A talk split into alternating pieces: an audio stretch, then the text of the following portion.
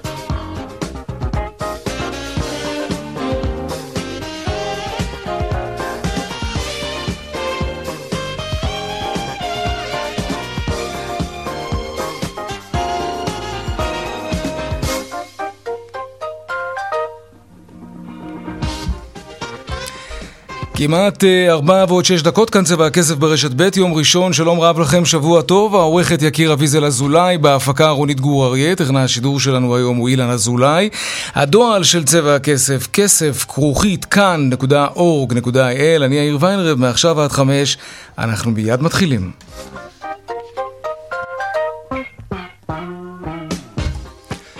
פותחים בחותרות צבע הכסף לאור המתיחות הגוברת בין רוסיה לאוקראינה. קרא היום ראש הממשלה נפתלי בנט לישראלים השוהים באוקראינה לשוב לישראל בהקדם, לפני שיהיה מאוחר מדי.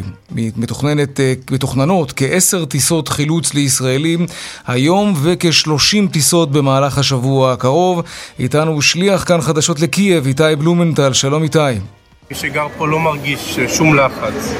חיים מתנהלים כרגיל, אנשים מתנהלים כרגיל. לא, אנחנו עוד מעט נוכל לשמוע את איתי בלומנטל, כתבנו לענייני צבא. כן? לא. אוקיי, אנחנו ננסה... אה, כן, איתי בלומנטל, כתבנו לענייני צבא, שליחנו לקייב, שלום. לא. טוב. טוב, נחזור אה, אלינו, כן, כאן החקלאים ממשיכים להילחם ברפורמת אה, משרד החוץ. היום קיימו מה שהגדירו החקלאים כינוס חירום, ובו ראשי התאחדות החקלאים פנו לפוליטיקאים שאמרו שהם התנגדו לרפורמה והסבירו להם שוב למה הם צריכים לעמוד בהבטחה הזאת שלהם. עוד מעט נרחיב בעניין הזה. ובעתירה דחופה לבג"ץ, בדרישה להקצאת משאבים אה, מיידית, כך אה, התאחדות בתי האבות בישראל, הם רוצים תנאים דומים לאלו שיש לבתי החולים. נופר משה, כתבתנו שלום, את עם העדכון הזה. לא. אנחנו נצא להפסקת פרסומות קצרה, ומיד אחרי זה אנחנו נשוב עם צבע הכסף. כן, שמונה דקות אחרי השעה ארבע עכשיו, ואנחנו ננסה לדבר, כן, עם שרון עידן כתבנו לענייני תעופה, על מהפכה בתעופה העולמית. ישראל היא המדינה הראשונה בעולם שמאשרת לכלי טיס לא מאוישים לטוס במרחב התעופה האזרחיים. שרון עידן כתבנו, שלום. כן, שלום אה, יאיר. בעצם המשבר מול אה, האמירטים לא נפתר, ובעצם החל מהיום אנחנו רואים גם הפחתה משמעותית של הטיסות. למשל אל על, שהייתה אמורה להוציא היום שש טיסות, הלוך אה, חזור, מוציאה רק שתיים, אחת הלוך, אחת חזור, ובזה זה נגמר. כל החברות הישראליות נאלצות לצמצם את הפעילות לשם, ובעצם דובאי הוא היעד אולי החזק ביותר של הישראלים בתקופה הזאת. רק לסבר לך את האוזן, מעכשיו ועד אזור פסח היו אמורים לצאת כ-45 אלף ישראלים, ולכן מדובר במכה משמעותית מאוד גם כמובן לתעשיית התיירות. המצב הוא אה, כזה שכרגע בעצם רשויות הביטחון הישראליות והאמירותיות לא רואות עין בעין את סידורי האבטחה בשדה בדובאי. מהמספרים של המאבטחים הישראלים החמושים שמסתובבים שם. ועד יאיר עניינים שקשורים לטכנולוגיות כאלה ואחרות שהם לא רוצים לראות בנמל אה, שלהם. אה, מה שמומלץ כמובן מאוד הוא שמי שאמור לטוס בחברות ישראליות, אני מדגיש, משום שהדבר הזה לא נוגע כרגע לא לפליי דובאי ולא אה, לאיתיחד ולא לאמירייטס בעתיד, לבדוק עם חברת התעופה שהוא אכן אמור לצאת באותה טיסה, משום שחלק ניכר מחברות התעופה הישראליות מבטלות כאלה טיסות לדובאי, וכמו שזה נראה עכשיו, אנחנו נראה את זה רק הולך וגדל, יאיר. בימים הקרובים. טוב, אה, כאן צבע הכסף. אנחנו מתנצלים על שורת התקלות שמלווה אותנו בתחילת המשדר. אנחנו נצא להפוגה מוזיקלית, ננסה לתקן את כל מה שצריך לתקן, ומיד אנחנו נשוב עם צבע הכסף. כמו שצריך, אנחנו מקווים. אני אהבתי בשל תפוח כי אין יודע נתיב הרוח זה כבר ידוע את עבדתי להביא ראיה מאהבתי ואני תדעו בשל מה אהבתי אני אהבתי בשל תפוח. לדודי היה פרדס יפה ולדודי בת יפת עיניים. ובתוך הפרדס בריכת מים מפקים חרש שוקטים ברים כמים גנובים כיין סתרים. לדודי היה פרדס יפה יפת עיניים ויהי היום בעלות הקיץ. כחום היום היום הבהיר ואני עם פנינה שערתי לסוח אל הגן יצאתי. היא על מרק אני איש צעיר ונשחק יחדיו לרוח קיץ. כחום היום היום הבהיר הטוב יודעת בשל מה אהבתי אני אהבתי בשל תפוח כי אין יודע נתיב הרוח זה כבר ידוע את עבדתי. להעביר הימי אהבתי ואני יתדו בשל מה אהבתי. אתה אהבת בשל תפוח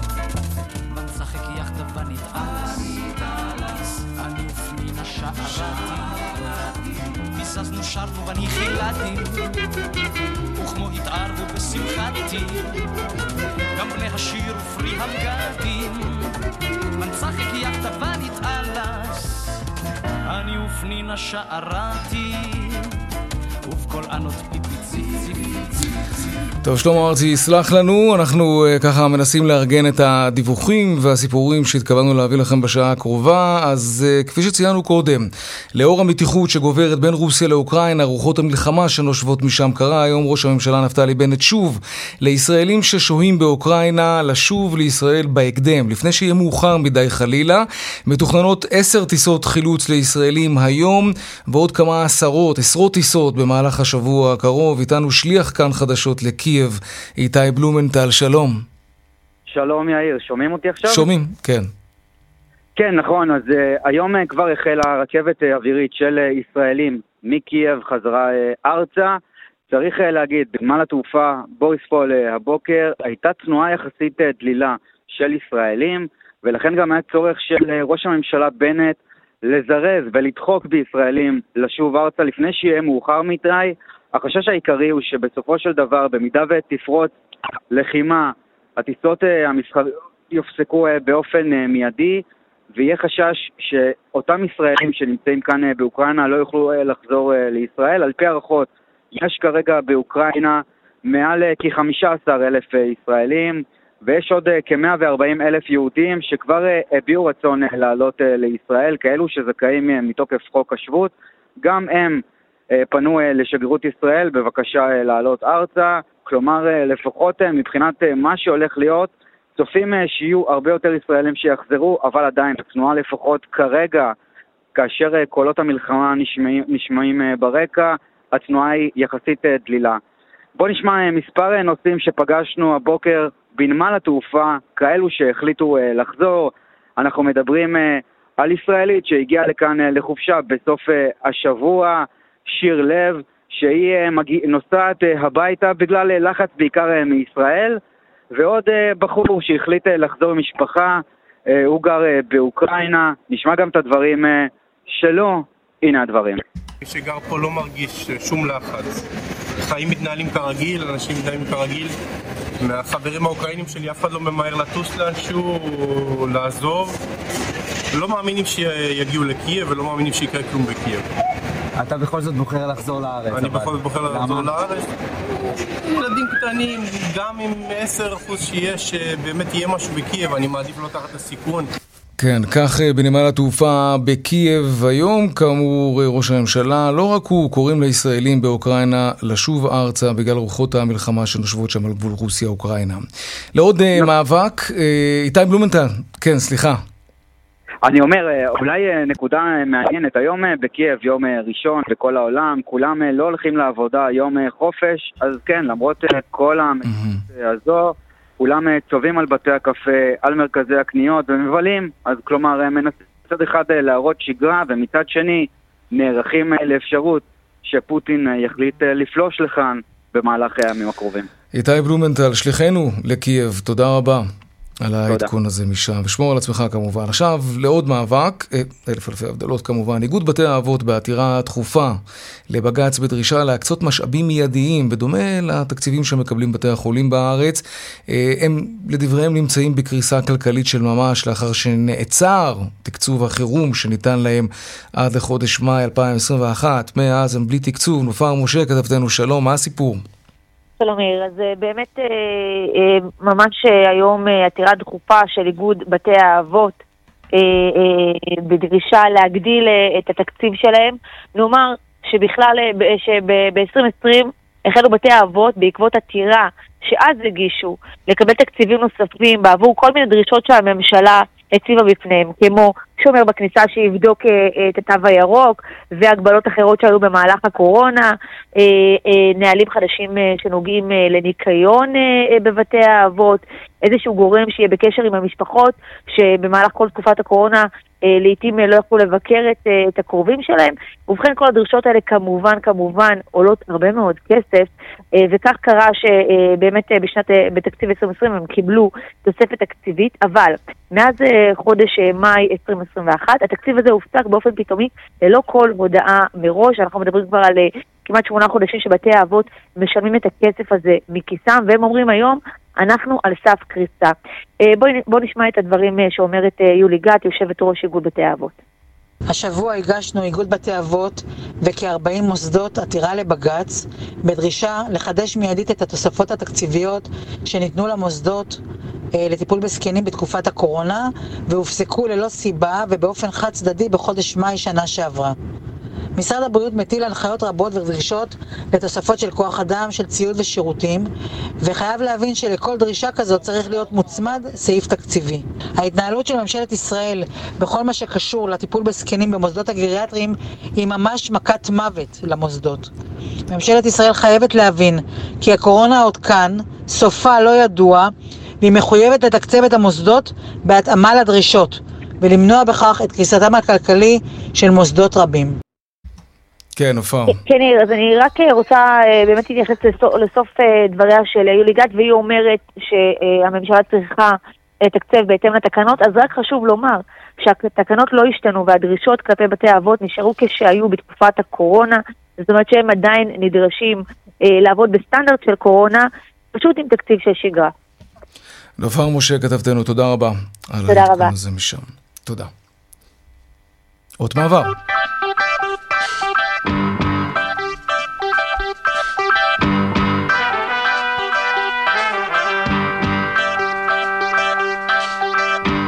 טוב, אז כמו שניסינו אה, לעדכן קודם, מהפכה בתעופה העולמית, ישראל מתברר היא חלוצה, היא המדינה הראשונה בעולם שמאשרת לכלי טיס לא מאוישים לטוס במרחב התעופה, במרחבי התעופה האזרחיים. שרון עידן, כתבנו לענייני תעופה, שלום.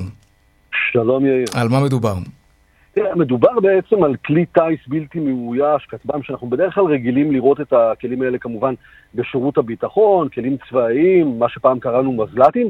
בעצם ישראל הופכת להיות המדינה הראשונה שתאפשר לכלים מהסוג הזה, או לכלי אחד מסוים אה, שטופח וטופל בתקופה האחרונה, אה, גם בתעשייה האווירית, אה, לטוס במה שמכונה שמיים אזרחיים לחלוטין, למשימות אזרחיות לחלוטין. הדבר הזה הוא פורץ דרך, משום שעד עכשיו לא רק שדבר כזה אה, מעולם לא קרה, כלומר אנחנו ראינו את זה רק במקומות שקשורים לצבא, אלא פעם ראשונה שאנחנו רואים את זה באמת באזור אזרחי, ובעצם גם מבחינת פוטנציאל אנחנו יכולים לדבר על כך שפעם ראשונה שאנחנו נוכל לראות את הדבר הזה משמש למשל דברים שקשורים למדידה, לאזורים חקלאיים.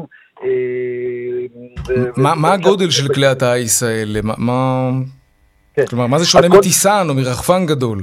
אז קודם כל בואו נאמר ככה, הכטב"ם שאנחנו מדברים עליו נקרא סטארליינר, אה, הוא של אלביט, אנחנו מדברים על מוטת כנפיים של 17 מטר, כלומר זה בהחלט מה, זה מטוס, גדול, כן. בהחלט, משקל של כמעט, סדר גודל של כמעט טון ו-600 קילוגרם, אה, בהחלט משמעותי, הוא גם יכול מבחינת אה, היכולות האוויריות שלו להיות באוויר סדר גודל של כמעט 36 שעות ברציפות, mm. בגובה קבוע של 20-25 אלף רגל, עם הרבה מאוד, יאיר, מערכות של צילום, יום ולילה, והרבה מאוד טכנולוגיות, ובעצם הוא מבוסס גם על טכנולוגיות שקיימות בהרבה מאוד כלים אה, צבאיים, שאנחנו מכירים קודם, מי שמכיר, יש גם אה, כתב שנקרא הרמס 900, שהוא איזשהו גלגול אה, מוקדם יותר שלו, אבל זאת אומרת פעם ראשונה שאנחנו רואים את הדבר הזה בשימוש אזרחי. אני כן חייב לסייג ולומר, אה, ככה ברמת הכוכבית, תראה, אנחנו מדברים על שימוש אזרחי, אבל שימוש אזרחי, הכוונה היא לכל יאיר מה שהוא לא שימוש צבאי מובהק. זאת אומרת, אני לא אתפלא אם אנחנו נראה גם את הכתבים האלה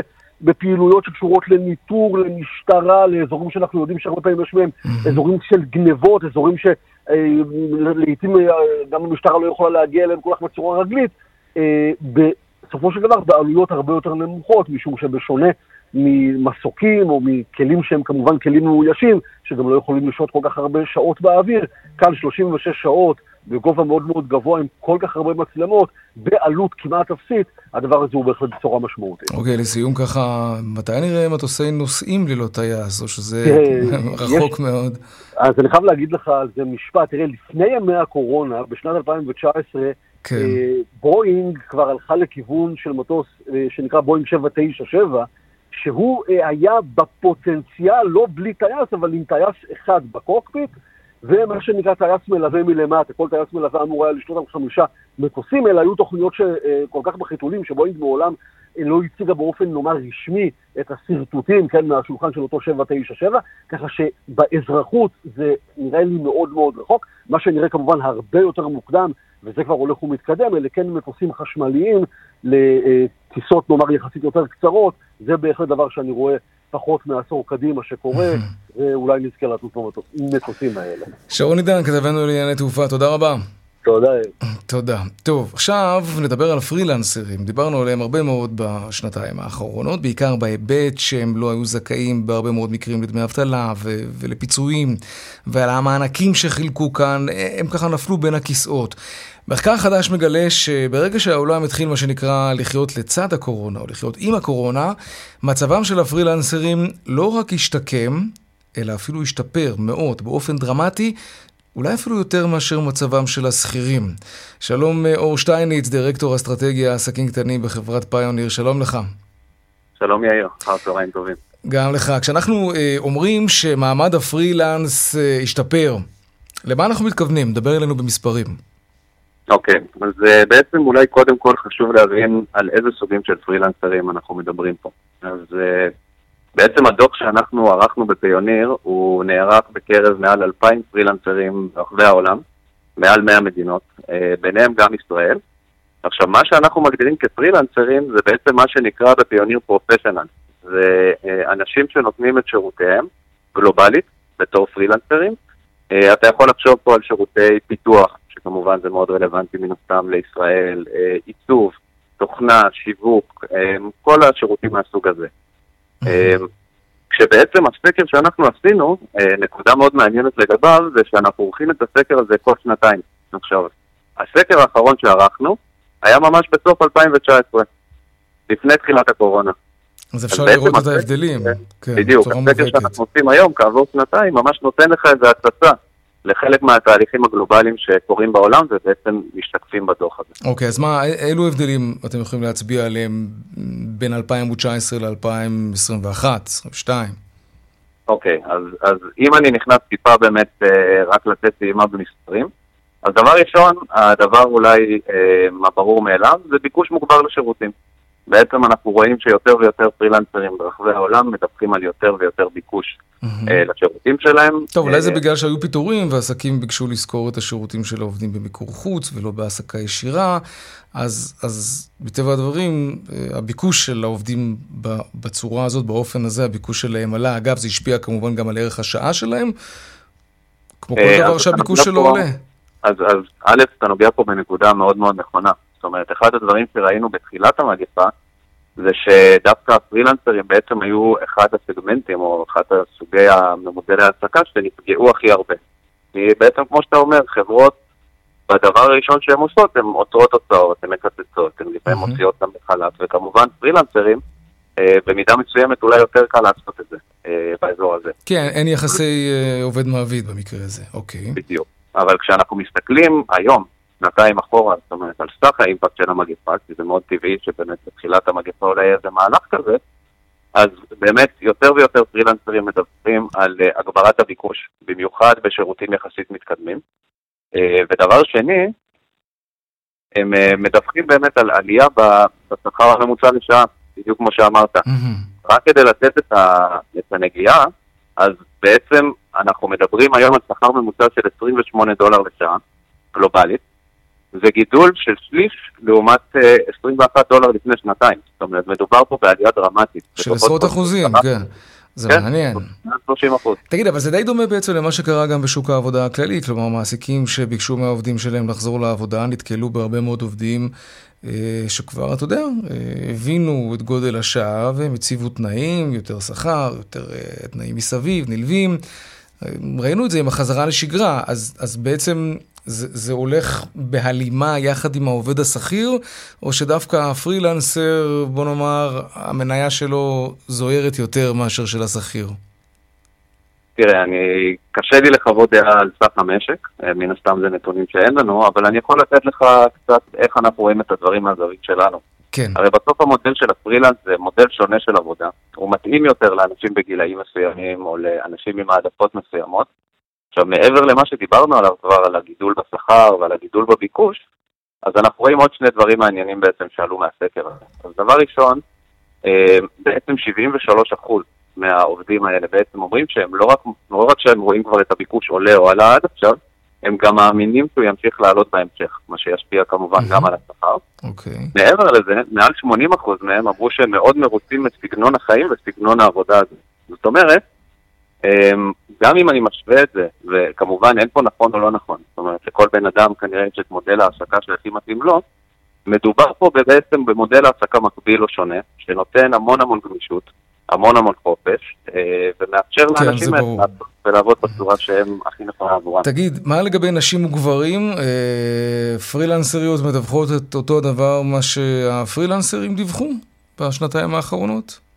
אמ, אז בעצם מה שאנחנו רואים בדוח אמ, זה תמונה שהיא במידה מסוימת דומה לתמונה הכללית שאנחנו מכירים, וזה בעצם שברוב האזורים ובסך הכל אמ, גברים מרוויחים יותר מנשים, לצערנו, אבל מה שאנחנו כן רואים זה שהפער הוא יותר קטן מהפער בסך המשק. זאת אומרת, הפער הנמדד בין השכר הממוצע אה, אצל נשים לעומת גברים הוא קצת יותר קטן אה, מסך הפערים שאנחנו רואים בהסתכלות גלובלית. דבר נוסף, שהוא, אה, ו, ואגב, זה משהו שהוא מאוד מתחבר להיגיון, זאת אומרת, בסוף כשאתה שוכר פרילנסר, במיוחד אם אתה שוכר פרילנסר ממדינה אחרת, כל מה שמעניין אותך זה המקצועיות שלו, זה התפוקה שהוא יכול לתת לך, זה כמה הוא יכול לעזור לעסק שלך.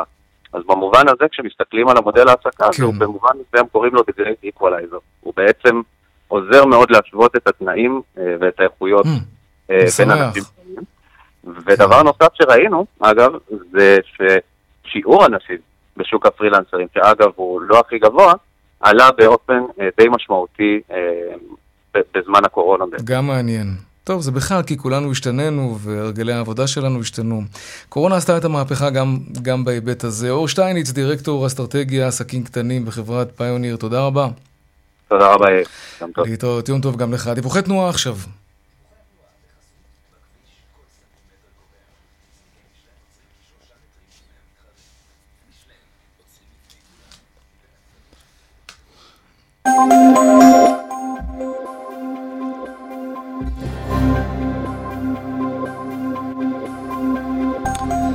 טוב, אז ככה, דרך 6 לכיוון צפון עמוסה ממחלף נשרים עד בן שמן ומקסם עד אייל, ובהמשך ממחלף בקה לסירוגין עד אה, יוקנעם עילית. דרך החוף צפונה עמוסה מגעש עד נתניה, ודרומה משדות ים עד מחלף אולגה דרום. עדכוני תנועה נוספים בכאן מוקד התנועה כוכבי 9550 בטלמסר שלנו וגם באתר שלנו, אתר התאגיד, אתר כאן. הפסקת פרסומות קצרה ומיד אנחנו חוזרים עם עוד צבע הכסף. וכאן גם צבע הכסף, 4 ועוד 33 דקות. עכשיו נעסוק אה, בכמה עניינים צרכניים מאוד חשובים, עוד מעט נדבר על קבלני השיפוצים, אבל קודם כל, לעסקאות שאנחנו עושים בטלפון, אין מי שלא נתקל בסיטואציה הזאת, כן, של להרים טלפון לחברה שאיתה סגרנו עסקה טלפונית, להתלונן על משהו, ואז הנציג אומר ככה וככה, ואנחנו אומרים לו ככה ואחרת, ויש דרך מאוד פשוטה להוכיח מי צודק, כן, הקלטת השיחה.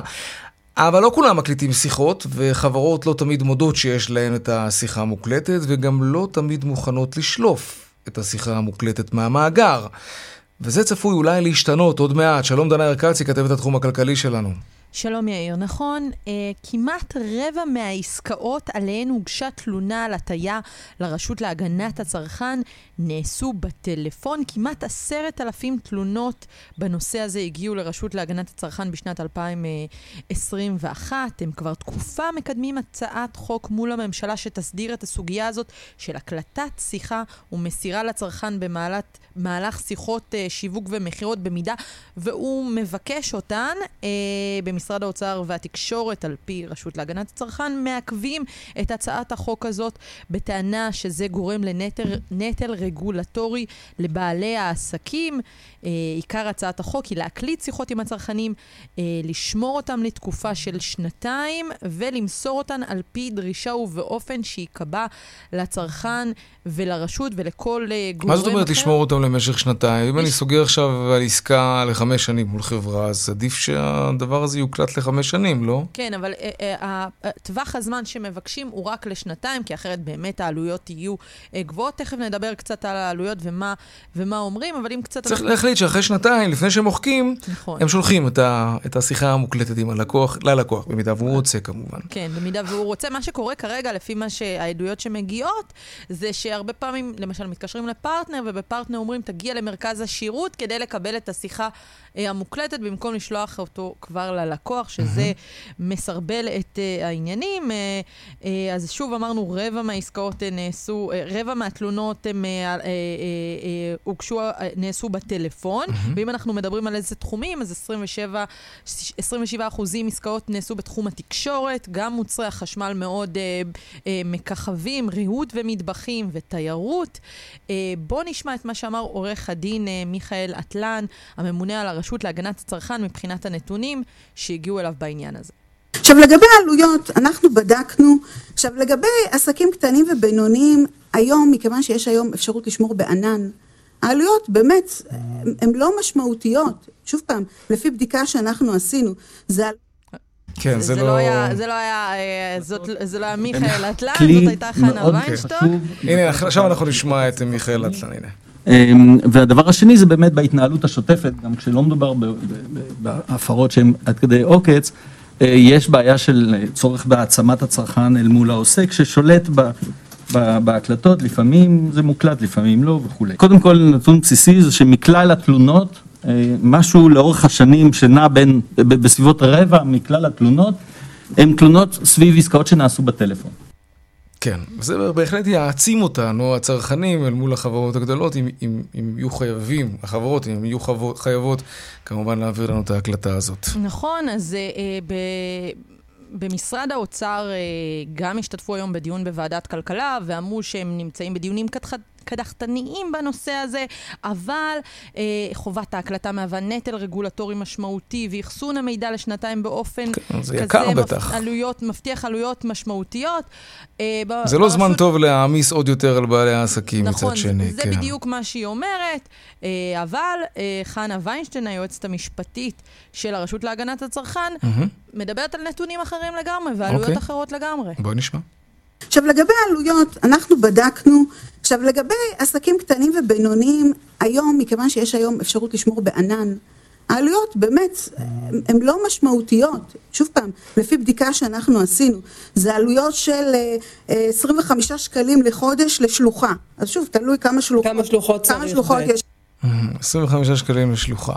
כן, השאלה כמה שלוחות יש. נכון. בכל מקרה, מה שמעניין זה שבהרבה מאוד חברות, במיוחד בתקשורת, מקליטים, אבל לא רוצים אה, למסור את, אה, את ההקלטה, או אתה יודע, אה, נותנים, אה, מתרצים mm-hmm. את זה בכל מיני אה, תירוצים שונים, כמו שהסברתי מקודם, ללכת לגשת למרכז שירות, ורק אז לקבל. לימור תלם אה, מגן, יו"ר ועדת המשנה לוועדת הכלכלה, שבוחנת את אה, אה, כל מה שקשור אה, ל, אה, לנושא צרכנות ויוקר המחיה, אה, אה, אומרת שהיא רוצה להאיץ במשרדי האוצר והתקשורת, okay. להביא את זה כמה שיותר אה, מהר. הדדליין הוא עד תחילת המושב הבא כתאריך יעד, כדי לקבל דיווח על הצעת החוק, האם קודמה והגיעה לוועדת שרים לענייני חקיקה. דנה ארקצי, כתבתנו הכלכלית, תודה רבה. תודה. טוב, לעניין הבא שלנו, מחאת uh, החקלאים. היום שוב, הפגנה שבה שוב הזהירו החקלאים שהרפורמה שמקדם משרד האוצר וגם משרד החקלאות כמובן, הרפורמה הזאת תפגע בביטחון התזונתי של ישראל וגם בביטחונה של המדינה. לא פחות מזה. אסף פוזיילוב כתבנו עם הדיווח הזה, הנה. ברפורמה בחקלאות שהייתה אמורה להיכלל בחוק ההסדרים והוצאה בעקבות לחץ, אמורים לרדת מכסי היבוא על פירות וירקות במהלך חמש שנים כדי לעודד יבוא. שרי האוצר והחקלאות מישראל ביתנו היו אמורים להודיע על ביטול המכסים בלי חקיקה, אבל הלחץ הפוליטי של כחול לבן, העבודה ומרץ, דחה את ההודעה הזאת לפחות עד סוף החודש, עם הגשת מסקנות הוועדה לבחינת פערי התיווך. בכינוס חירום היום של אגודת החקלאים בקיבוץ בארות יצחק הודיעו לא נשתף פעולה עם הרפורמה והם הביאו נציגים מכחול לבן ומרץ, כמו שר הכלכלה יאיר גולן וסגן שר הביטחון אלון שוסטר, שתומכים בהם. הנה יושב ראש התאחדות חקלאי ישראל ומזכ"ל תנועת המושבים, עמית יפרח. אנחנו לא מתנגדים לרפורמה, אנחנו בעד רפורמה. אנחנו בעד חיזוק החקלאות הישראלית, אנחנו בעד החלפת ההון החקלאי, אנחנו בעד רפורמה במחירי המים, אנחנו בעד אה, רפורמה בביטוח החקלאי, אנחנו בעד לפתוח את השוק איפה שניתן, אנחנו בעד הורדת המחירים לצרכן, אנחנו לא נגד, אבל אנחנו דורשים לעשות את זה מתוך ראייה ארוכת טווח ומתוך גישה אחראית.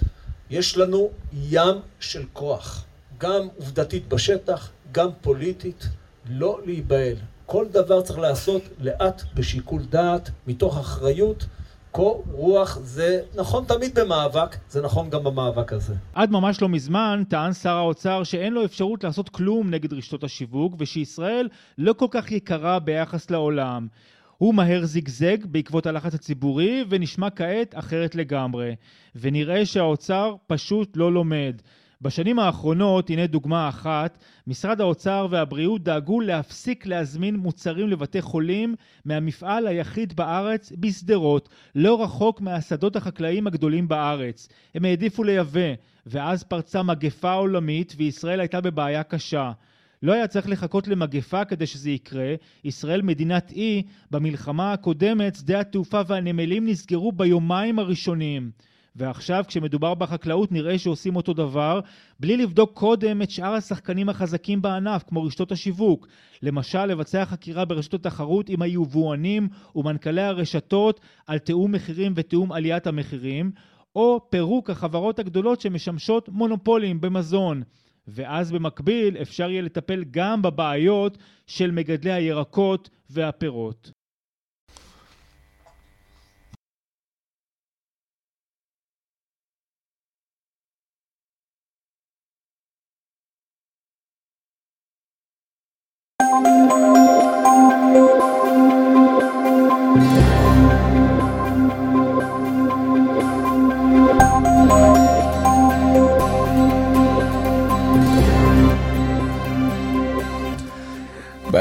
צפון יש עומס ממחלף חולון וקיבוץ גלויות עד גלילות, ודרומה ממחלף קק"ל עד לגוארדיו, וההמשך ממחלף יוספטל עד משה דיין. עדכוני תנועה נוספים בכאן מוקד התנועה כוכבי 9550 בטלמסר שלנו, וגם באתר שלנו, אתר התאגיד, אתר כאן, הפסקת פרסומות קצרה ומיד אנחנו חוזרים עם עוד צבע הכסף, גם עם הסופרבול, סופרבול, וגם עם הדיווח משוקי הכספים כמובן.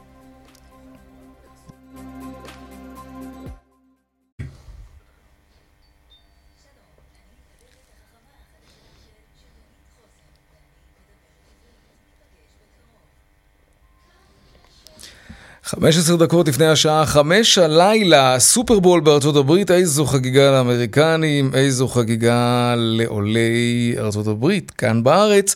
אבל איזו חגיגה גם למי שמפרסם שם ברגעי השיא. חברה ישראלית, חברת מאנדיי, שלום גיא שריקי, מנהל מותג במאנדיי, שלום לך. שלום. אתה חובב פוטבול או שזה ככה יצא במקרה? אין קשר. זה יצא במקרה. אז לשאול אותך בכל זאת, בעד מי אתה? בטח, סנסנטי. או לוס אנג'לס? מה, מי, מה, מו? לוס אנג'לס. טוב, בסדר, בחירה לא רעה, אני מוכרח לומר. אני דווקא מעדיף את השניים. טוב, לא נורא. תגיד, אה, למה אתה מחכה יותר, למשחק או לראות שהפרסומת בפריים טיים המטורף הזה עוברת חלק? את האמת, עם יד על הלב. הד- הדבר שאותי הכי מעסיק זה באמת לראות אה, איך אה, הקהל האמריקאי יגיב לזה שהפרסומת עלתה, ולראות אה, איך מה? הם יעשו בעקבות זה. אמ, איך בודקים דבר כזה? אה, אנחנו אה, נמצאים ממש עם חמ"ל של איזה 24 שעות ככה, שמתחיל אה, משבע בערב היום, עד למחרת, ואנחנו מצויים באמת את כל הכניסות לאתר שלנו, כל ה visit זה נקרא, בעצם כל המבקרים שיגיעו ורואים מה קורה בשגרה לפני זה, ומה קורה ברגע שהפרסומת אה, באמת היא באוויר ו live. אנחנו יודעים לנטר את זה גם לאורך זמן ולהשוות את זה מול אזורים שהפרסומת בהם לא עלתה. בניסיון העבר, חברות שפרסמו בנקודת הזמן העסיסית הזאת מבחינת החשיפה, מה, מה אתם יודעים להגיד, עד כמה זה משפיע באמת? אז באמת יש לנו שיח אה, צמוד גם עם, עם חברות אחרות, אנחנו באמת אה, אוהבים לשתף מידע אחד עם השני. אה, זה מהלך אה, שיווקי שהוא אה, נכון לחברה שנמצאת אה, בצמיחה. אה, זה גם אה, פותח אה, אותנו לקהל חדש מאוד גדול, וגם לקהל הנוכחי שרואה שהחברה שהם משתמשים בהם בצורה אדוקה יום-יום, מפרסמים בסופרבול, זה איזשהו סמל סטטוס כזה. אוקיי, טוב, show me the money, כמה עולה לפרסם שם? מן הסתם יש המון פרסומים כאילו לגבי כמה עולה לפרסם, אז באמת פרסומת שהיא, נקרא לזה אה, ברמה הארצית, עולה אה, חמש וחצי מיליון דולר, פלוס חמש וחצי מיליון דולר שאתה מתחייב להם אה, למהלך השנה, זה 11 מיליון דולר. אנחנו הלכנו על הגישה האזורית, ולקחנו 20 אזורים ברחבי ארה"ב הכי גדולים שלנו, וזה עולה כמה מיליוני דולרים. כמה? זה עולה סכום יפה של כמה מיליונים. נו מה, לא אתם חברה. נסחרת, אתם מה, זה לא כזה, זה לא אמור להיות סוד, לא? אז, אז אה, עוד לא פרסמנו גם דוחות, אז, אז ככה... בסדר, עליה לשתף. לפני, סתם. זה, כמה, זה כמה מיליון, מיליונים יפים, כן. תגיד, טוב, אה, אם כבר הזכרנו, אה, הירידות במניות הטכנולוגיה בעת האחרונה, גם החברה שלכם חטפה, מאנדיי. כן. מה המצב? אה, המצב שלנו נהדר, זאת אומרת, אנחנו... נחתכתם חזק אבל. אה, תראה, בסופו של דבר, אני, אני גם לא אנליסט, אני איש אה, שיווק, אבל כן.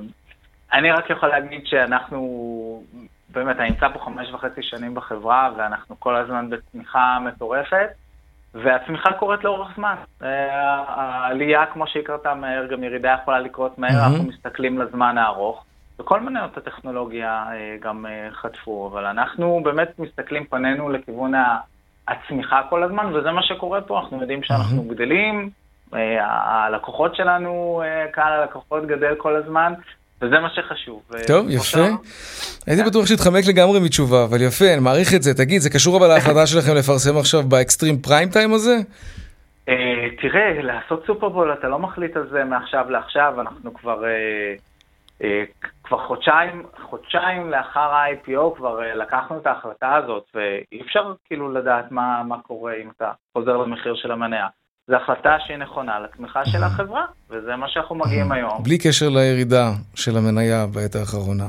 אה, אי אפשר לחזות דברים כאלה, אתה חייב לסגור אוקיי. את זה חצי שנה מראש. טוב, ספר לנו ככה ממש על קצה המזלג, חברת מאנדיי, מה אתם עושים? אז uh, לנו יש uh, מערכת uh, לניהול באמת ארגונים ובעצם עבודה בתוך הארגון, כל האלמנטים שיש לכל סוג של עבודה או ארגון, אפשר לנהל את זה על כלפי מאנדיי, זה לא משנה אם אתה חברה מהמם. או ארגון של שני אנשים או שבעת אלפים אנשים, או שעובד בתחום המכירות או בתחום הרכבים. מאנדיי... בעצם זה יישום שמסייע לכם, מסייע לבעלי העסקים לנהל את העסק. טוב, אנחנו uh, נצפה בסופרבול ובפרסומת. לא, אז, בעצם אנחנו אה, לא נראה את זה כאן בארץ, הלכתם על גיאוגרפיה. כן, נכון. טוב, אה, המון המון תודה לך, אה, והמון. אה, בהצלחה. כמובן. תודה רבה. להתראות. גיא. שריקי, מנהל מותג במאנדיי, תודה. טוב, ביי. הנה ההמנון האמריקני כבר מתנגן ברקע. שלום אה, מיכיה ביזלי, אוהד פוטבול. מיכאיה, שלום. מיכיה, סליחה, מיכיה? כן. מיכיה ביזלי. מה שלומך? מעולה, מתרגש. איפה אתה? פה בארץ, כן?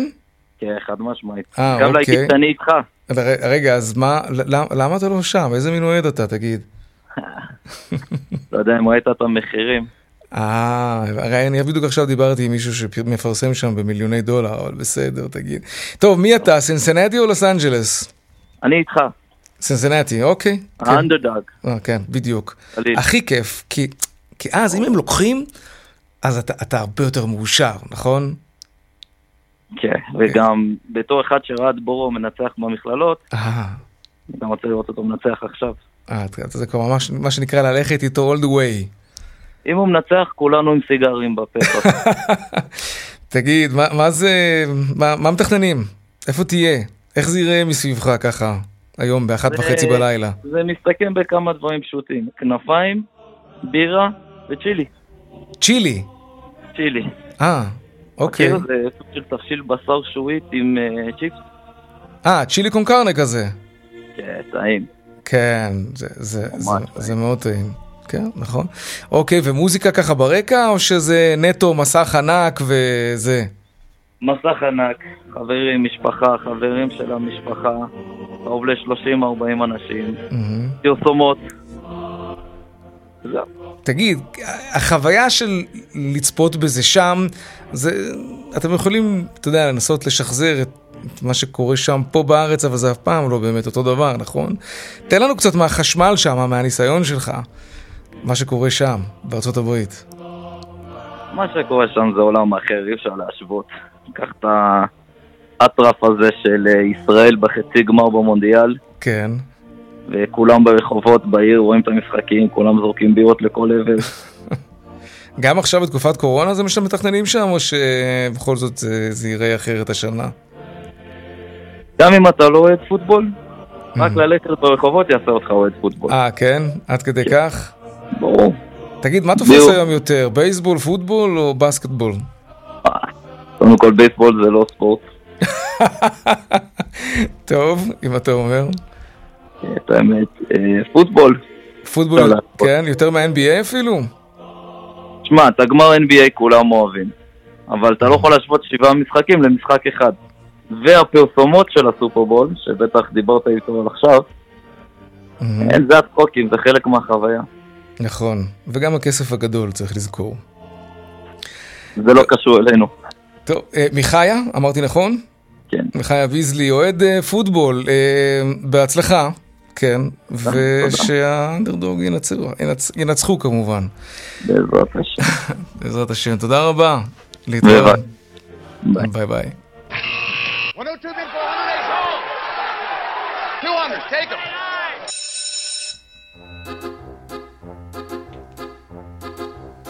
שלום רונן מנחם, כלכלן ראשי מזרחי טפחות, מה שלומך? מה שלום השווקים? שבוע טוב. שלום יאיר, ומה שלום השווקים? טוב, יום אדום היום באחוזת בית, אה, לאחר הירידות שהיו בסוף השבוע בשוקי חו"ל ובצל המתיחות סביב רוסיה ואוקראינה, זה היה די צפוי. תל אביב 35 יורד היום 3 אחוזים, בתל אביב 90 יורד 3 אחוזים ו-4 עשיריות. היום אה, כל ענפי המסחר, המניות ירדו בחוזקה, אה, כמעט ללא הבדל. ובכל זאת אני אציין את אה, חברות הבנייה, הנדל"ן לסוגיו והפיננסים שהיו בראש היורדות. גם בשוק איגרות החוב היו היום ירידות, טלבון שקלי ירד 3 עשיריות, טלבון צמוד ירד 2 עשיריות. למעשה רק טלבון דולר עלה 0.4 אחוז, והמדד הזה, דרך אגב, הגיע בשבוע שעבר לשיא של כל הזמנים. אז יש גם מי שעולה. ולסיום, אה, גם השקל יורד, יום שישי שער השקל נקרא על 3 שקלים 23 אגורות, וארבע עשיריות פיחות נוסף של כארבע עשיריות האחוז. עד כאן, שבוע טוב וערב טוב. גם לך, תודה רבה, רונן מנחם, כלכלן ראשי מזרחי טפחות. להתראות, שבוע טוב.